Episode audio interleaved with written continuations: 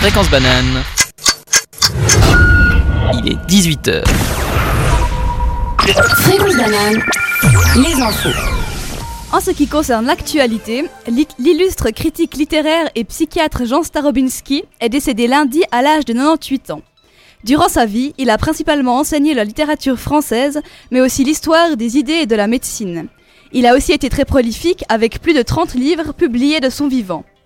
Maintenant, concernant la politique suisse et plus particulièrement celle agricole, le projet PA22+, proposé par le Conseil fédéral ne convainc pas. Selon le PBD, la proposition faite ne comporte que très peu de nouvelles mesures de protection aux frontières et les modifications apportées au paiement sont sujets à des critiques. Les Verts, eux, estiment que les réponses apportées aux défis futurs, en particulier ceux qui concernent la protection de l'environnement, sont insuffisants. Un autre sujet ayant trait à l'environnement est venu mardi sur le tapis. Selon le conseiller aux États glaronnais Werner Hösli, les étiquettes et des autocollants bio finissent trop souvent au compost. Il a donc décidé d'en faire son combat personnel en interpellant le Conseil fédéral à ce sujet.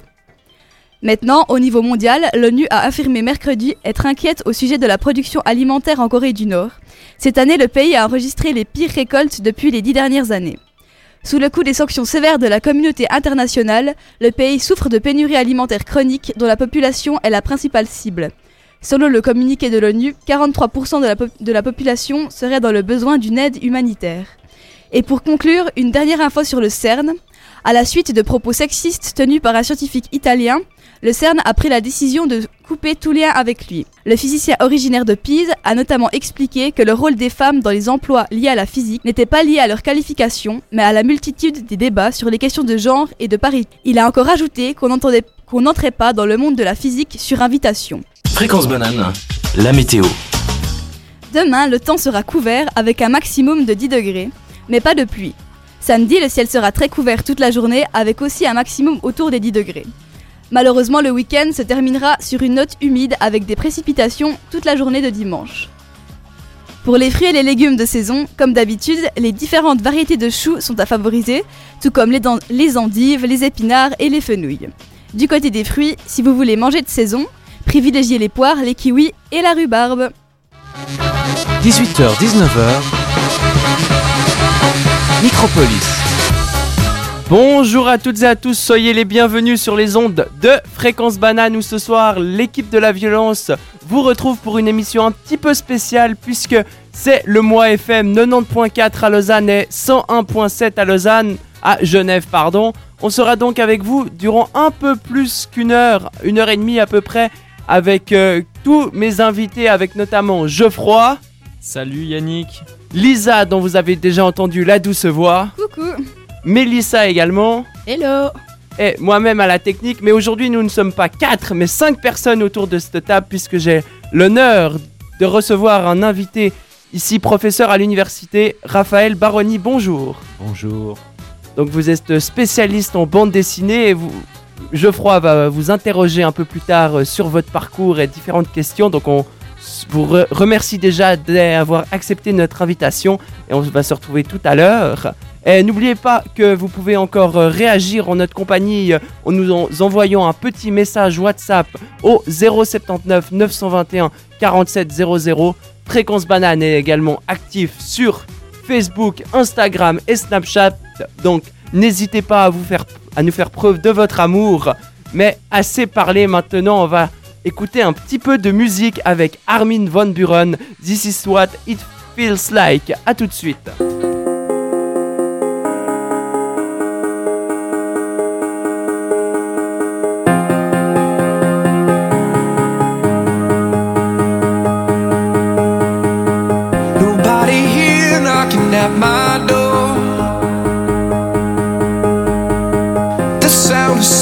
I can't take anymore. Nobody ringing my telephone now. Oh, how I miss such a beautiful sound.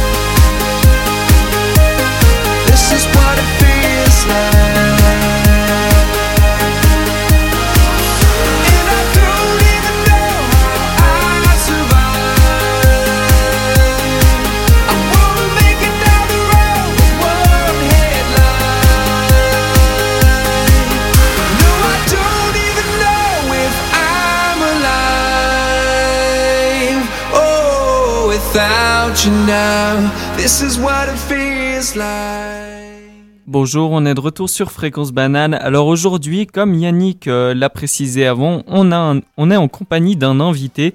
Donc c'est Raphaël Baroni. Donc, euh, Monsieur Baroni, vous, êtes, vous avez reçu en 2006 le prix de faculté pour votre thèse sur la tension narrative. Vous êtes aussi le fondateur du, du, euh, du réseau roman de narratologie. Et euh, vous faites partie actuellement du groupe d'études de la bande dessinée. Donc, d'où vous est venue en fait cette, euh, cette passion pour la narratologie et la bande dessinée? Euh, je dirais que la bande dessinée, ça, ça, ça a un peu précédé euh, mon intérêt pour la narratologie. hein. La, théorie du récit, c'est venu de, de mes études de lettres et en partie euh, aussi des enseignements de, de Jean-Michel Adam, qui était un, un professeur de linguistique française euh, à la section de français, qui a introduit, était un des premiers à introduire ce type de corpus dans, dans les études littéraires.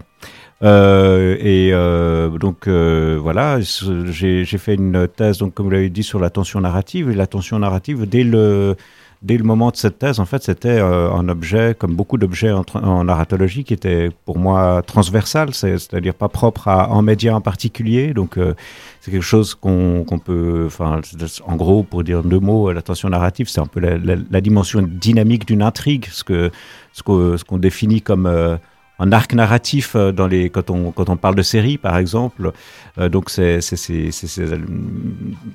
cette manière de scander un récit en nouant et en dénouant une tension. Et donc, euh, dès, dès le moment de la thèse, j'ai essayé d'appliquer ça à la fois, évidemment, euh, pas seulement à la littérature, mais au cinéma, qui est le lieu peut-être le plus, euh, là où on s'attend le plus à le retrouver, mais aussi euh, à la bande dessinée, à d'autres euh, d'autres supports. Donc, euh, la bande dessinée était déjà présente dans cette thèse.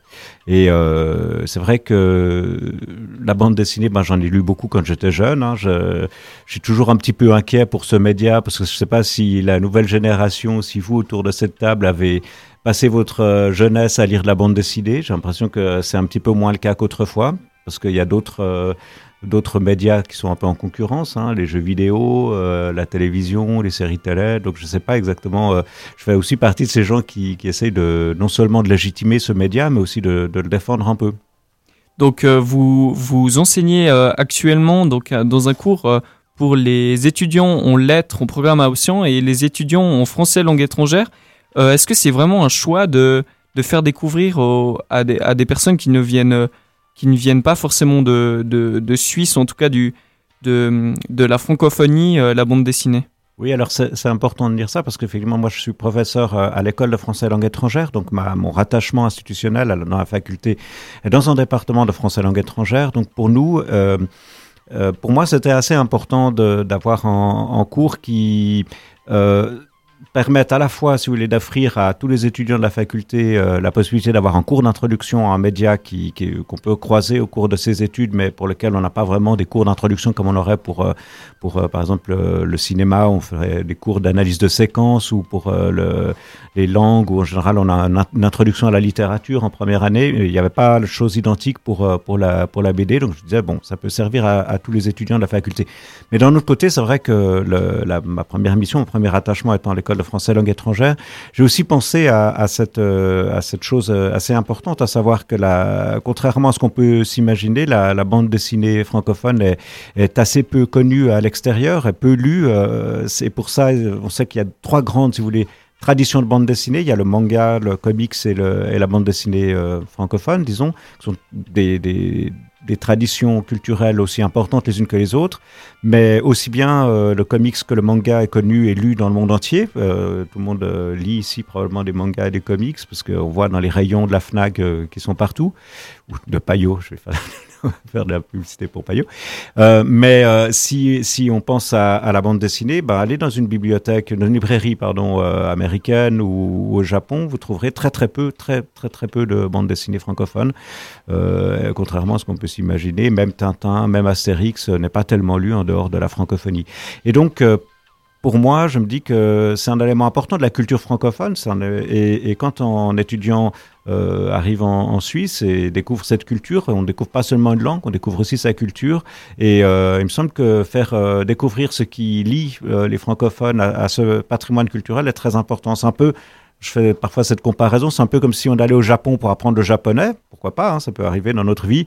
Si dans ce programme il y avait un cours d'introduction au manga, bah, je pense qu'on serait tous très heureux d'avoir un cours d'introduction au manga parce qu'on connaît un peu le manga aujourd'hui, mais on ne connaît pas vraiment toute son histoire culturelle. Et ça fait partie, je pense, vraiment de l'histoire culturelle du Japon.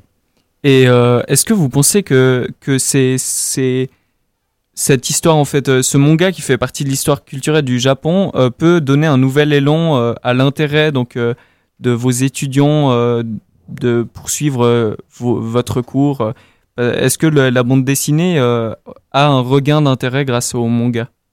Alors ça, vraiment, je suis un, un- un ignorant complet en ce qui concerne le manga, donc je vais probablement jamais aborder cette chose-là dans mes cours. C'est déjà tellement long d'avoir euh, un début de culture et de compréhension de ce qui se passe sur euh, l'histoire euh, de la bande dessinée. Ça m'a pris des années avant d'oser faire ce deuxième semestre que je suis en train de donner maintenant, à savoir une histoire du, de la bande dessinée francophone. Et, et je le fais pas tout seul. Vous avez vu que j'invite des, des, des collègues qui peuvent parler de, de telle ou telle période. C'est vraiment très difficile.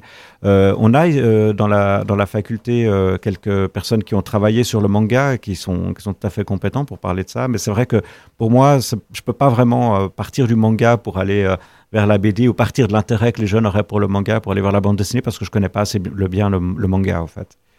Hmm. Vous faites partie aussi du, du groupe d'études de, la bande dessinée où il y a d'autres chercheurs venant de, de plusieurs facultés, si je me trompe. Euh, comment s'est formé euh, ce groupe? Est-ce que vous étiez à l'origine?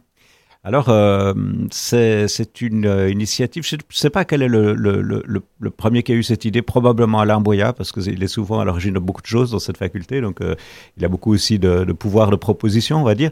Euh, il se trouve qu'en fait, euh, on savait, on était en, en un certain nombre de- d'enseignants qui sommes à peu près de la même génération, qui avons eu aussi euh, tous étaient plus ou moins euh, biberonnés par les cours de Jean-Michel Adam et donc on avait un intérêt commun pour ce média et c'est venu assez assez spontanément. Il y a eu cette, cette idée de créer un groupe d'études parce que parce que les groupes d'études, bon, c'est facile à créer, ça demande pas d'argent, donc la faculté est contente quand on produit des, des, des, des unités de recherche qui coûtent rien.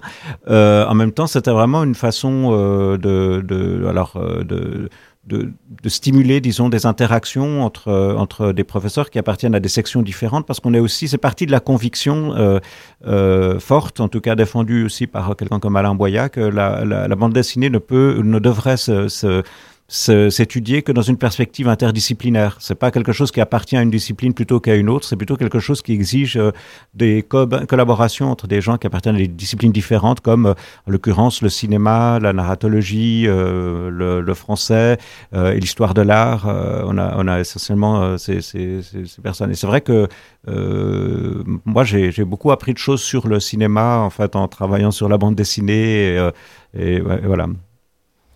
Merci beaucoup. Donc, euh, ne restez euh, avec nous à l'antenne parce que notre invité euh, sera là encore un bon moment. Donc, euh, pour, on va continuer l'interview tout de suite. Mais d'abord, on vous laisse avec Billie Hay- Eilish et Khalid avec le- leur titre Lovely.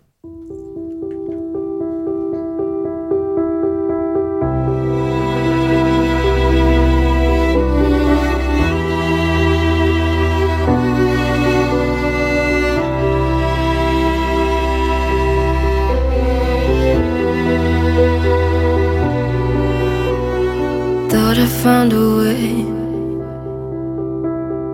Thought I found a way, yeah. But you never go away.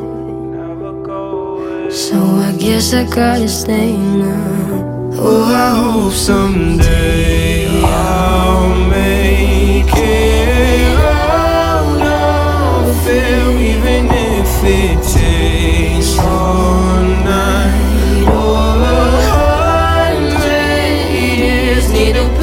too high, but I can't find what it feel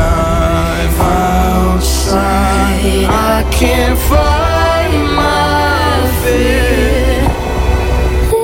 Isn't it lovely? All alone, hard me to glass, my mind of stone. Tear me to pieces, skin and bone. Hello, welcome home. Walking out of town, looking for a better place. Something's on my mind, always in my head space. But I know someday I'll make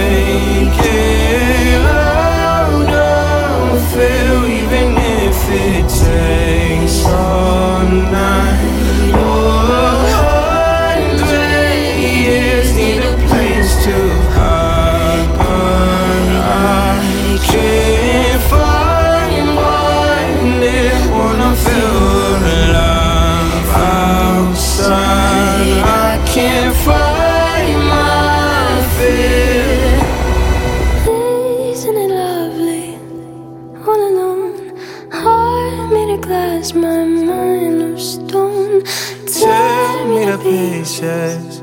skin and bone. Hello,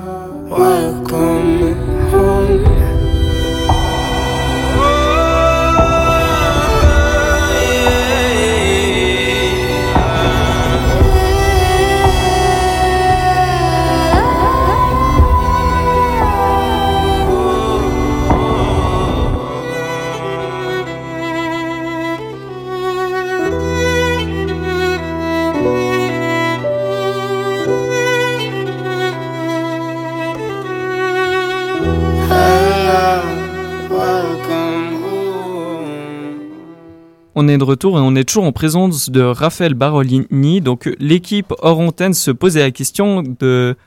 Il voulait savoir quelle était la différence entre comics et bande dessinée. Voilà, alors je réservais ma réponse pour, pour le public. Euh, non, bah, pub- comics et bande dessinée, finalement, c'est simplement des, des, des termes qui renvoient à peu près un média qui, qui a pas mal de points communs, mais qui renvoient en fait à des aires culturelles différentes. Donc le comics, c'est plutôt euh, euh, la bande dessinée américaine, si vous voulez. On peut utiliser le terme bande dessinée comme, euh, comme hyperonyme pour tout ce qui est... euh, représentation de récits à travers euh, des séquences d'images. Enfin, on a- enfin, faut pas commencer à rentrer dans la question de la définition du média parce qu'elle est très très compliquée. Ah si, on va y aller. Ah, oui, on va- on va aborder ça plus Bon, tard. Mais... euh, voilà, je sais pas très bien ce que je vais dire, mais j'essaierai de pas dire trop de bêtises. Mais, mais euh, la- il faut comprendre que c'est la, la, la pertinence d'avoir un terme différent pour euh, pour euh, parler des différentes aires culturelles se justifie par le fait que quand même euh, il y a eu des échanges culturels évidemment entre euh, entre les euh, aires culturelles, notamment entre les comics et la et la bande dessinée européenne, euh, parce que beaucoup de comics ont été adaptés en Europe euh, dans les années vraiment jusque dans les années 30 et 40. C'est encore quelque chose qui se fait fréquemment de reprendre des séries américaines, de changer le texte, de le traduire et puis de le, le, le proposer aux jeunes euh, en Europe. Mais c'est quelque chose qui euh, a eu connu une fin assez brutale avec une loi de censure euh, dans les années 40, en 1949, qui, avait, qui était en fait euh, autant une loi qui était qui visait à protéger la jeunesse de, de ces horribles bandes dessinées américaines qui démoralisent le public et qui étaient jugées un peu fascisantes suivant quelle, euh, quelle euh, origine vous aviez, si vous étiez plutôt euh, communiste ou plutôt euh, euh, euh, catholique. Voilà, vous aviez différentes raisons de détester les bandes dessi- dessinées américaines. Et puis, il y avait aussi une raison un peu corporatiste pour défendre en fait la production locale. Donc, euh, toutes ces choses-là se sont mises ensemble de sorte qu'il y a eu une loi de censure qui a rendu pratiquement impossible la diffusion de bandes dessinées américaines en Europe. Et ça a beaucoup euh, profité, disons, à, à l'émergence d'une bande dessinée de- d'expression francophone qui, qui soit vraiment assez autonome. Si je me trompe, il y avait aussi eu euh, ce, phénomène euh, dans l'après-guerre avec le cinéma, non? Oui, mais là, vous me parlez d'un média que je connais encore moins. Alors, je vais, je vais vraiment me- ne pas me, me risquer sur ce terrain. Alors aujourd'hui, on parle euh, de la bande dessinée comme un média. Donc, quelles sont les caractéristiques que vous donnerez en fait à, à la bande dessinée pour euh, la qualifier que de média? Euh, bon, définir la bande dessinée comme un média, ça, ça, ça, signifie pour moi surtout euh, tenir compte en fait de ces spécificités qui sont à la fois euh, sémiotiques, qui sont liées au mode de représentation et à son histoire culturelle et à- au dispositif que représentent les supports sur lesquels elle s'exprime. Euh, dans des médias assez jeunes comme la bande dessinée et le cinéma, la question des origines du média ou la question de l'autonomie médiatique de, l'objet est assez importante et intéressante parce que c'est quelque chose qui se construit et qu'on voit apparaître euh, au, au 19e et surtout au 20e siècle. Donc euh, au, au 19e siècle, on fait des choses qui ressemblent à des bandes dessinées mais que personne n'appelle bande dessinée parce que le terme n'existe simplement pas et puis parce qu'on n'a pas forcément conscience de faire autre chose, quelque chose de spécifique comme aujourd'hui on a des, des répartitions, on dit bah, il y a la radio, la télévision, le cinéma, mais euh, ce qui faisait la définition de tel ou tel média, c'est jamais quelque chose de, de fixe, c'est quelque chose qui se place dans une histoire. Parce que pendant longtemps, la différence entre par exemple la télévision et le cinéma, c'était que le cinéma, on allait le voir dans une salle de cinéma, et puis que la, la télévision, bah, on la regardait chez soi, sur son écran. C'était souvent lié aussi à une logique du direct, hein, comme la radio qu'on est maintenant en direct, qui est assez définitoire de, ce type de médias. Aujourd'hui, si vous regardez euh, en film euh, une série sur votre smartphone, vous savez plus exactement quel est ce qui fait la différence entre ces choses-là. Quand un film est produit par Netflix, est-ce que ça devient de la télévision ou est-ce que c'est encore du cinéma S'il gagne en prix, enfin, on est dans une période, disons un peu, euh, vous voyez, de, de re- redéfinition en fait des, des, champs médiatiques. En, en média, finalement, c'est en général la création d'un support ou d'un- d'une technologie, si vous voulez, qui, qui, qui, qui n'est pas suffisant en soi pour construire un média. Il faut ça, puis il faut quelque chose d'autre qui vient après. Faut reconnaître euh, dans ce support quelque chose qui peut être un dispositif avec lequel on peut faire quelque chose. Et euh, de ce dispositif, il faut encore qu'on construise une sorte d'habitude médiatique, une habitude culturelle dans laquelle on donne une fonction culturelle ou on construit quelque chose comme une routine autour du média. Et euh, c'est comme ça que, que, le cinéma, ben voilà, le fait de prendre des photos, ben ça on savait faire. Prendre des photos dans le temps, ça on savait très bien faire. Puis il y a un moment où on s'est dit ah tiens si on les projette sur un écran comme le dispositif la lanterne magique, ok ça c'est autre chose. Puis euh, finalement on crée la, mais il y a un moment vraiment où tout à coup tout ce dispositif et puis la salle et puis les gens, l'audience se construit aussi autour de qu'est-ce qu'on va faire avec ça? Est-ce qu'on va raconter des histoires? Est-ce qu'on crée des studios? Est-ce qu'on crée une industrie? À partir du moment où on a tout ça qui se met en place, tout à coup ça devient un média. Tout à coup ça rentre dans la vie culturelle et les gens savent ce que ça veut dire euh, le cinéma. Mais c'est quelque chose qui est long à, se construire et qui se fait pas euh, en une seule étape. C'est la même chose pour la bande dessinée en fait. Est-ce que euh, la bande dessinée a aussi été utilisée comme euh, d'autres médias à des fins politiques? Ah oui, bien sûr. euh, la, bande dessinée, c'est un vecteur politique très fort. surtout, je dirais, dans la bande dessinée d'après-guerre, hein, dans les années 40, on voit vraiment que. Il faut comprendre que la bande dessinée à cette période-là se, consomme exclusivement dans des magazines pour la jeunesse. Donc, il existe des centaines de titres de magazines pour la jeunesse à cette époque-là qui tirent avec des très gros tirages. Euh, et euh, ces, magazines pour la jeunesse euh, sont détenus par des, comme je disais, hein, par exemple des communistes ou bien alors des catholiques, ou- et chacun a son propre agenda politique. Donc le choix des, récits, le, fait de le contenu en fait de, de, de ces magazines est complètement euh, déterminé par euh, par un agenda politique dans ces années-là.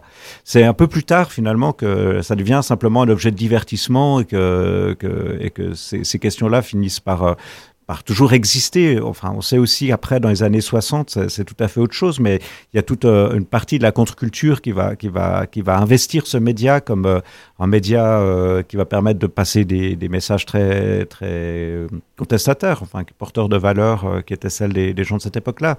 Donc ça, existait à, toutes les périodes, disons, même si à côté de ça, il y a toujours cette idée que c'était un divertissement pour la jeunesse, mais, mais l'idée éducative, l'idée, l'agenda politique derrière les gens qui produisaient ces choses-là, ça a toujours été là. Ouais. Est-ce qu'il y a eu euh, une dimension éducative politique euh, qui visait les enfants plus particulièrement? Ah oui, ça, visait. Alors, la bande dessinée jusqu'à récemment, en fait, c'est une publication qui est destinée aux enfants. C'est destiné à la jeunesse.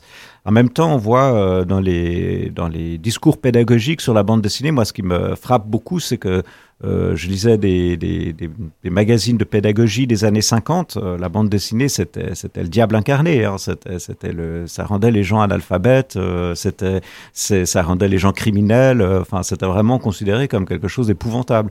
Euh, le, le discours pédagogique est en train, c'est complètement retourné depuis une quinzaine d'années seulement, mais, mais les, maintenant, il y a une prolifération d'ouvrages dans le champ de la didactique. Juste avant de venir ici, j'étais en train de faire une bibliographie de tous les ouvrages qui, puis je pensais que ça serait vite fait, puis c'est pas du tout vite fait, c'est très très long. Il faudrait faire des, mémoires de master juste là-dessus, quoi. Maintenant, euh, dans le champ de la pédagogie ou de la didactique, euh, euh, la bande dessinée, c'est vraiment quelque chose qui est mis très en avant, quoi, comme, comme un vecteur très, très, très efficace, en tout cas, pour, pour euh, élargir la littératie de, la jeunesse, quoi. Enfin, sa capacité à, gérer aussi une littératie qui est de plus en plus considérée comme multimodale. Donc, euh, c'est plus seulement le texte imprimé qui est l'alpha et l'oméga de la culture. C'est on vit dans une culture d'image. La bande dessinée, c'est un, vecteur euh, très, efficace pour euh, apprendre à entrer dans cette culture de l'image. Mais on ne pourrait pas parler d'un média destiné uniquement aux enfants.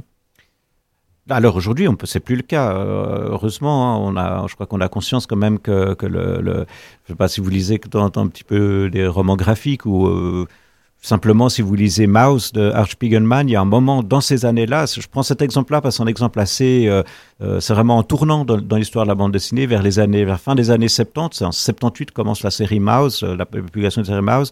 On a vraiment euh, l'émergence de ce qu'on va appeler bientôt le, graphic novel, le roman graphique.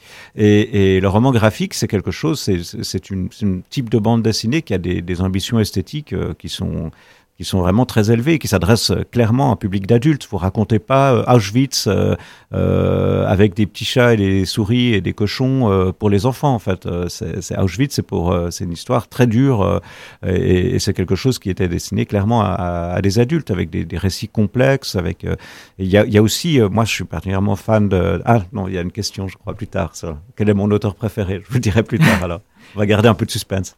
Oui, donc euh, on, va garder un petit peu de suspense et on vous retrouve euh, pour conclure euh, cette interview juste après Ashley et Juice WRLD avec le titre Without Me.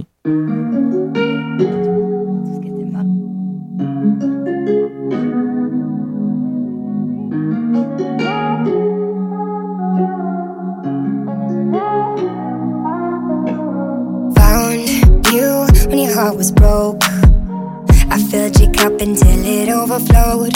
Took it so far to keep you close. I was afraid to leave you on your own. I said I'd catch you if you fall. And if they laugh, then fuck 'em all. And then I got you off your knees, put you right back on your feet, just so you could take advantage of me.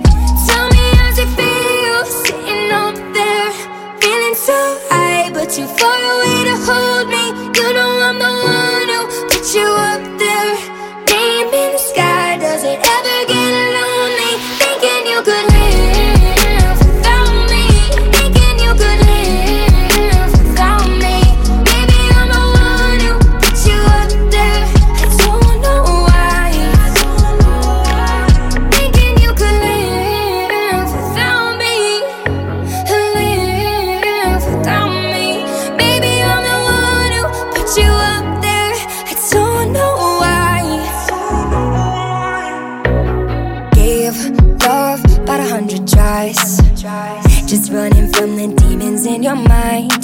I took yours and made them mine.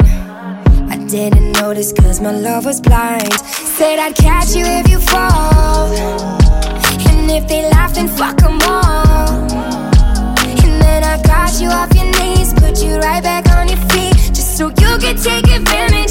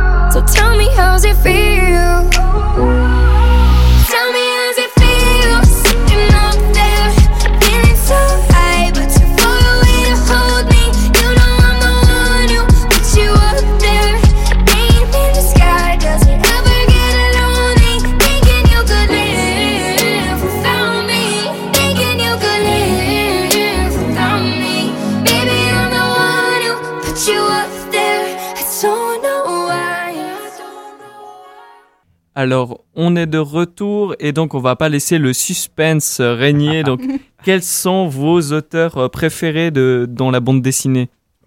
Bon, il y en a beaucoup, euh, mais, mais euh, je dois confesser que c'est pas forcément des auteurs français. En fait, Euh, ces dernières années, euh, je suis vraiment plutôt euh, tombé sous le charme de, de, de quelques auteurs américains dans, le- dans, dans ce registre qu'on appelle le, roman graphique, euh, parce que euh, y a des, des œuvres vraiment très très puissantes euh, qu'on peut lire. euh, et je pense notamment à des auteurs comme euh, Daniel Close ou euh, Charles Burns. Moi, j'offre, bon, je sais pas si vous avez remarqué que la bande dessinée, c'est aussi un super objet en termes de présent, de cadeau. Vous n'allez pas offrir un livre de poche à un anniversaire, à moins d'être vraiment dans la dèche. Euh, par contre, euh, une belle BD qui vous coûte 50 balles, vous dites, vous n'avez pas honte d'offrir une belle BD. C'est vrai que là, y a, ça fait des, des années que j'essaie d'éduquer mon, en- mon entourage avec pas toujours euh, beaucoup de succès, hein, à leur dire arrêtez de lire L'Enfeuse de Troyes. Il y a des trucs un peu plus... un peu plus chiadés que ça quand même, et c'est pas toujours facile. Hein.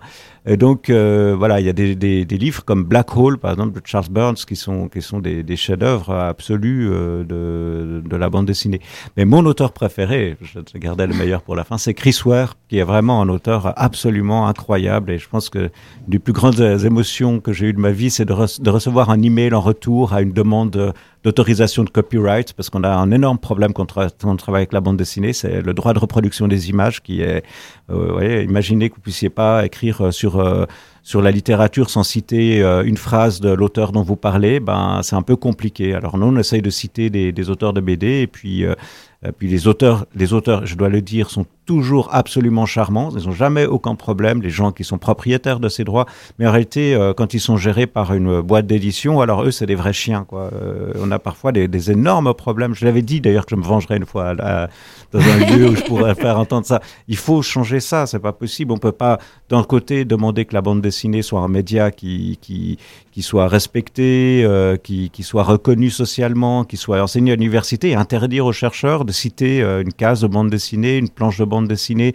Euh, personne aujourd'hui dans la culture où on est va dire, voilà, je vais lire. je vais, je vais pirater une planche qui a été reproduite dans un ouvrage académique tiré à 200 exemplaires. C'est ridicule.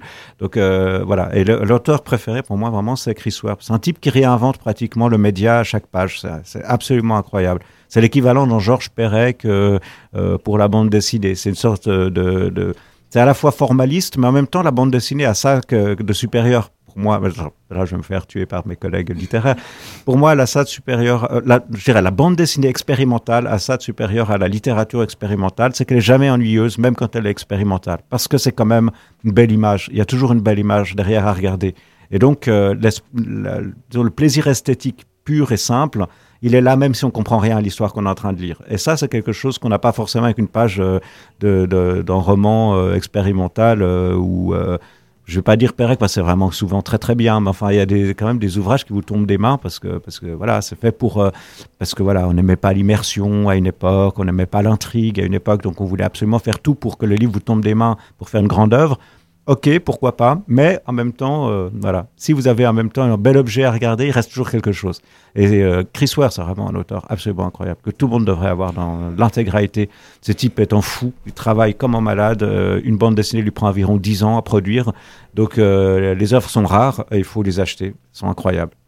Donc euh, pour vous, c'est vraiment l'esthétisme qui, qui, vous, qui vous passionne, qui vous fait flasher sur une euh, bande dessinée? Non, non, non, non, non. Il y a toutes sortes de plaisirs qu'on peut avoir. Quand je parlais de Charles Burns, pour moi, c'est c'est un très beau dessin, mais c'est- c'est c'est plutôt, euh, c'est plutôt euh, un univers, quelque chose qui est créé. Tout dépend de la bande dessinée. Chris Ware, c'est un peu expérimental, mais euh, il arrive à rendre ses histoires quand même euh, super excitantes. Et si vous achetez, franchement, une de ses dernières œuvres, bah, ça fait longtemps maintenant qu'elle est sortie, mais c'est Building Stories. C'est une espèce d'énorme coffret de jeu avec euh, une quinzaine de BD à l'intérieur de ce coffret qui raconte une seule histoire, qui est celle d'une maison. Et chacun, chacune des BD qui est à l'intérieur de ce grand coffret a un format différent. Et donc, euh, vous avez euh, tous les formats que vous pouvez imaginer. euh, une BD sous forme de petit livre, sous forme de journal, sous forme de strip qui se déroule. Et chaque fois, c'est des histoires qui sont reliées à la même histoire, à la même maison, aux mêmes personnes qui vivent dans cette maison. Et de cette manière, vous avez une œuvre euh, incroyablement expérimentale, incroyablement belle, inépuisable, euh, et de quoi parler pendant 200 ans. euh, voilà. Si j'allais sur une île déserte, je prendrais probablement celle-ci. D'accord, donc vous faites des recherches sur le sujet de la bande dessinée et quels seraient vos, vos souhaits dans l'avancée de, de ces recherches? On a mes souhaits, euh, j'espère que ça va devenir réalité parce que là, euh, on, on nous a donné beaucoup d'argent pour que ça arrive. Donc, euh, on vient de, de commencer la semaine passée en projet qui s'appelle, euh, qui est euh, soutenu par le Fonds national suisse de la recherche scientifique, euh, qui sont des projets Synergia, donc des projets euh, euh, euh, interdisciplinaires euh, en partenariat avec les PFL. Donc là, j'étais Fréquence Banane est à l'EPFL, si les gens ne le savaient pas. Et donc, j'étais à l'EPFL parce qu'on a re- rencontré l'équipe dans son intégralité aujourd'hui. Donc, l'équipe de l'EPFL, on est euh, 11 personnes sur ce projet, euh, 7 euh, personnes qui sont financées pendant 4 ans. Donc, c'est vraiment quelque chose, un gros projet autour de la ban- bande dessinée numérique.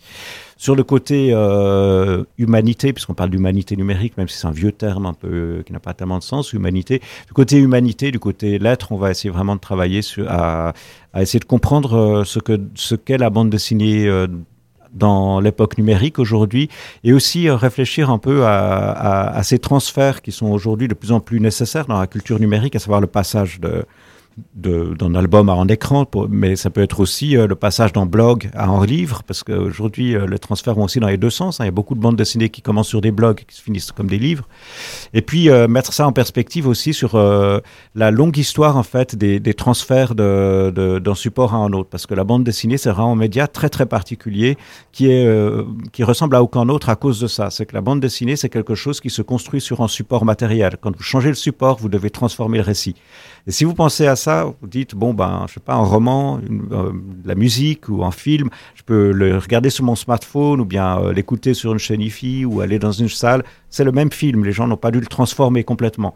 Par contre, vous faire passer euh, d'une bande dessinée sous forme de gros albums euh, A3 ou bien le- juste le building stories que je viens de vous dire. Vous voyez, Chris Ware, en fait, est en train aussi de nous parler de la culture numérique quand il fait une BD avec euh, 24 supports différents.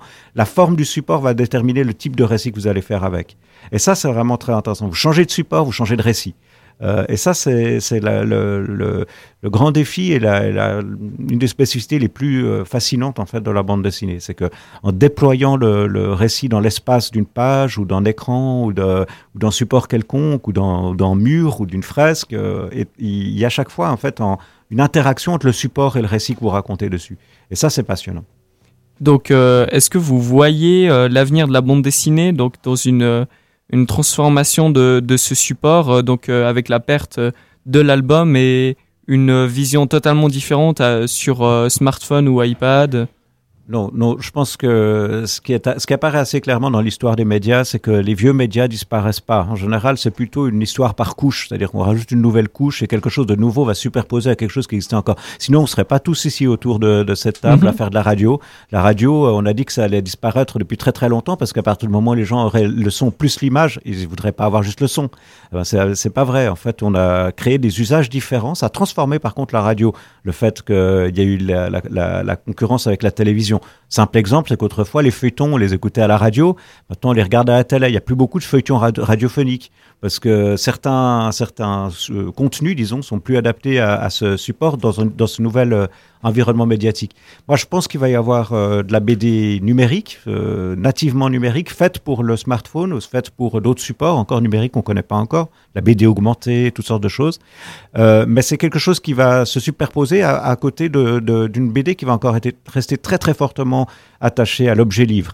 Et pour revenir à Chris Ware, vous voyez à quel point c'est un auteur euh, passionnant, c'est que ce Building Stories vous montre aussi que c'est en contexte numérique qu'on va créer un album, enfin une sorte de, récit dans lequel on va travailler plus que jamais sur le support euh, matériel de la BD, parce qu'on prend conscience de ce support quand ce support est en quelque sorte euh, remis en question par d'autres supports numériques qui dématérialisent. Au moment où on dématérialise la culture sur, sur Internet ou par le numérique, d'un autre côté, on rematérialise beaucoup de choses et on prend conscience de cette matérialité qui était peut-être euh, trop évidente pour qu'on la voie autrefois. L'époque de l'album est peut-être évolue, mais en même temps, aujourd'hui, on n'a jamais autant travaillé sur le, format livre et les différents formats qu'il peut prendre qu'avant.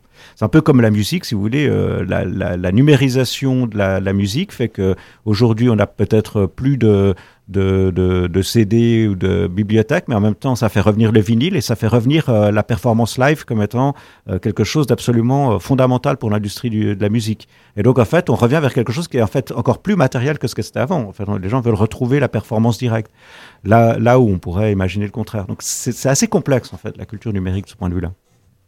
Merci beaucoup. Donc, pour, pour finir, est-ce qu'on pourrait vous, vous retrouver sur euh, quelques nouveaux projets euh, tout, prochainement ou euh, comment ça va se passer aussi avec le groupe d'études de la bande dessinée? Alors on a, on a euh, actuellement deux projets. Le, premier projet, c'est celui dont je viens de parler, hein, ce projet euh, Reconfiguring Comics in a Digital Era.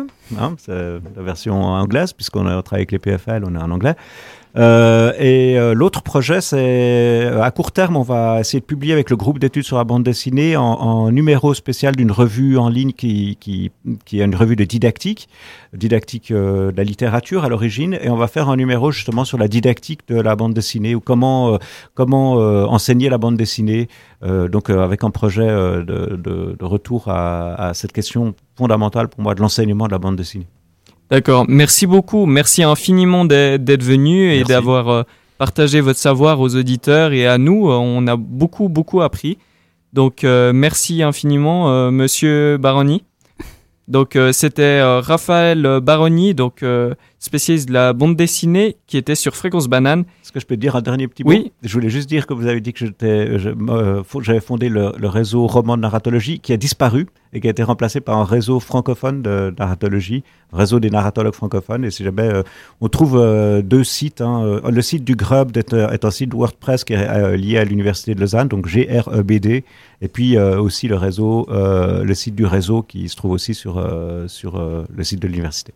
Merci beaucoup. N'hésitez pas à aller euh, consulter euh, euh, ces études et, et ces réseaux d'études. Donc, on va revenir avec l'équipe de la violence tout de suite après la, musique d'Avamax, Sweet by Psy- Psycho. Oh, she's sweet but a psycho, a little bit psycho. At night she's screaming, hot but a psycho, so left but she's right though. At night she's screaming, I'm on my mind, my mind. She'll make you curse, but she a blessing. She'll rip your shirt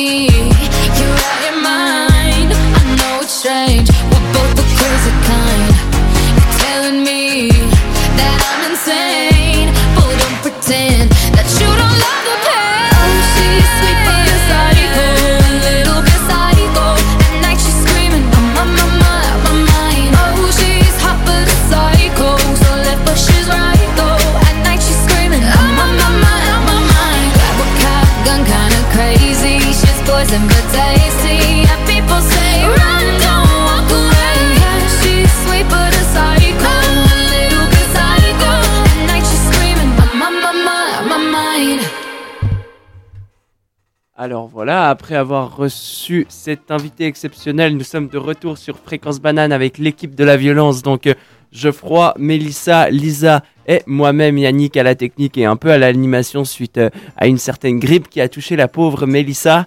Donc euh, on va passer maintenant dans la deuxième partie de l'émission à une chronique avec Lisa. Mais avant de lui passer la parole à notre jurassienne préf- préférée, je vais pas vous oublier que vous pouvez nous écouter sur 90.4 à Lausanne et sur 101.7 à Genève. C'est le mois FM sur les ondes de fréquence banane, donc euh, profitez-en.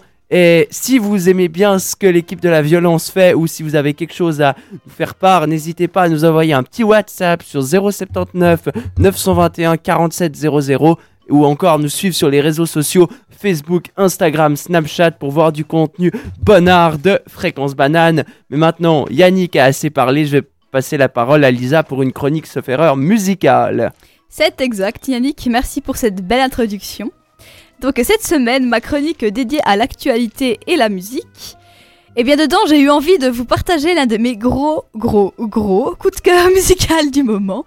L'album Naga.1 de l'artiste d'origine suisse et algérienne Flesh Love, qui est sorti le 1er mars. Vous allez certainement vous foutre de moi car le sommeil c'est sacré en tant qu'étudiant, je sais. Mais après la publication de son premier morceau Festa Tocandida, la touche snooze de mon réveil a été remplacée par celle du replay de Spotify pour que sa voix ne s'arrête jamais.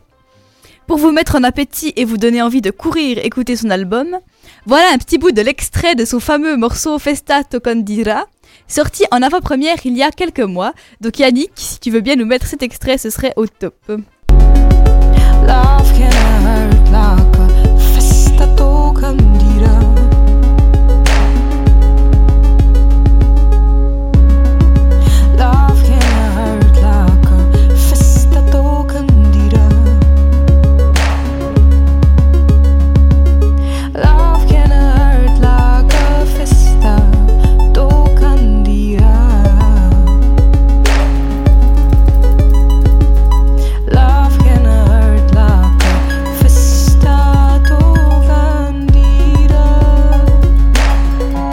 Voilà, alors maintenant que vos oreilles ont fait la connaissance de ces sonorités si particulières et de cette voix chargée d'émotions de Flesh Love, je vais vous en dire un peu plus sur la femme qui se cache derrière ces sonorités profondes et vibrantes. Donc ce petit bout de femme tatoué de la tête aux pieds, si vous allez voir vous serez certainement impressionné, s'appelle Amina Kadeli. D'origine franco-algérienne, elle a par conséquent baigné depuis toute petite dans un univers de culture composite qui ont contribué à l'inspirer dans ses compositions musicales. En écoutant l'extrait, si sa voix vous a paru familière ou vous a rappelé un autre groupe, c'est tout à fait possible. Dans le passé, elle a commencé à fréquenter le, monde de la musique en tant que chanteuse du groupe Kade Bostani, si vous connaissez. Et ensuite, elle a pris son envol pour se lancer dans une carrière en solo. Donc son premier album, dont je vous avais entendu parler avant, sorti en mars, euh, laisse transparaître son intérêt pour la spiritualité, mais aussi pour des thèmes plus concrets comme le féminisme ou encore la composition de la marche de l'univers dans son ensemble. D'ailleurs, ce rapport à l'univers se retrouve déjà dans l'un de ses tout premiers titres, Umusuna. Il signe la venue au monde de la Terre natale en japonais, et elle l'a d'ailleurs réalisé en collaboration avec l'illustre artiste Electro Rhone, et le résultat est selon moi une franche réussite. Il nous emmène tous les deux dans un monde onirique mis en image par le très talentueux réalisateur Roberto Greco. Franchement, allez jeter un œil, c'est vraiment stylé. Donc maintenant, pour vous parler un peu plus de la dimension spirituelle qui habite Amina, je vais vous donner, enfin je vais citer ses propos et elle-même elle l'a décrit ainsi. Moi, je crois au terme religion dans son sens premier latin religere qui veut dire lié. Je pense qu'on est plusieurs à ne pas se retrouver dans une doctrine, surtout dans une génération de la mondialisation, qui a accès à plus d'informations. Je trouve ça extrêmement intéressant de mélanger, mais toujours avec ce travail de conscientisation. Je me méfie de l'effet patchwork qui mélange parce que ça fait joli. De mettre une femme indienne dans un coin, puis un homme albinos, une femme sans jambes parce que ça fait cool. Quand je parle de Kali dans l'une de mes musiques, c'est que je suis en partie allée en Inde et que ça me passionne. Donc après vous avoir donné ces quelques bribes de la personnalité d'Amina, j'espère que je vous aurai aussi donné envie d'aller à sa rencontre à travers sa musique. Parce que vous pourrez découvrir derrière ses titres une femme pleine de douceur, mais aussi de conviction et d'ouverture au monde. Et croix, croix de bois, croix de fer, je vous en fais la promesse, vous ne serez pas déçus. Alors bah merci Lisa beaucoup pour ta chronique musicale sur une artiste de chez nous, de notre belle Helvétie. Donc euh, maintenant on va passer euh, traverser un océan pour partir du côté américain avec euh, Katy Perry avec son titre Part of Me.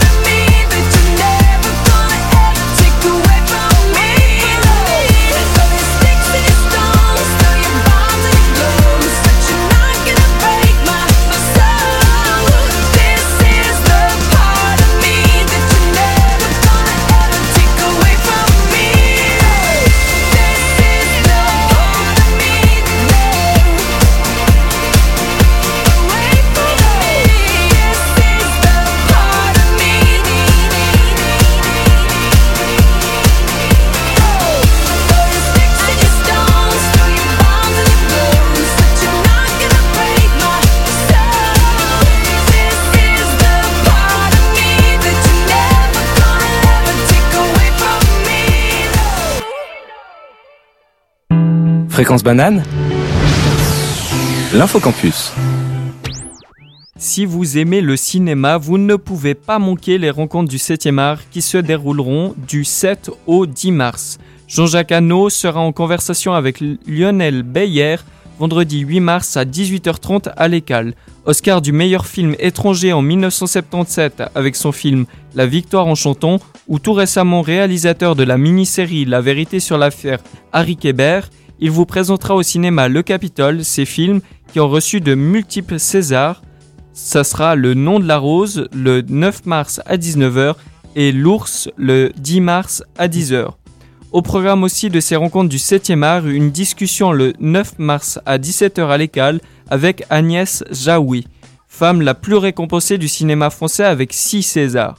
Vous, pour- vous pourrez aussi discuter avec elle après la projection du film Le goût des autres demain le 8 mars à 16h30 à la salle Paderewski. Paul Auster sera aussi au programme et discutera avec Darius Rochebin le samedi 9 mars à 11h au Capitole. D'autres grands réalisateurs et acteurs seront présents. Pour plus d'informations, n'hésitez pas à aller sur leur site internet rencontre7art.ch. Rien à voir avec la culture, le mardi 12 mars à de 12h30 à 17h, vous pourrez vous faire masser gratuitement de le de l'Anthropole vers l'auditoire 1033. Et pour finir, l'événement pour les métalleux, c'est ce soir aux Zelig de 20h30 à 23h avec l'accueil des groupes Bloodlust et Facing the Enemy. Et maintenant, on va terminer cette première heure d'émission. On vous retrouve juste après avec Pretty Woman de Roy Orbison.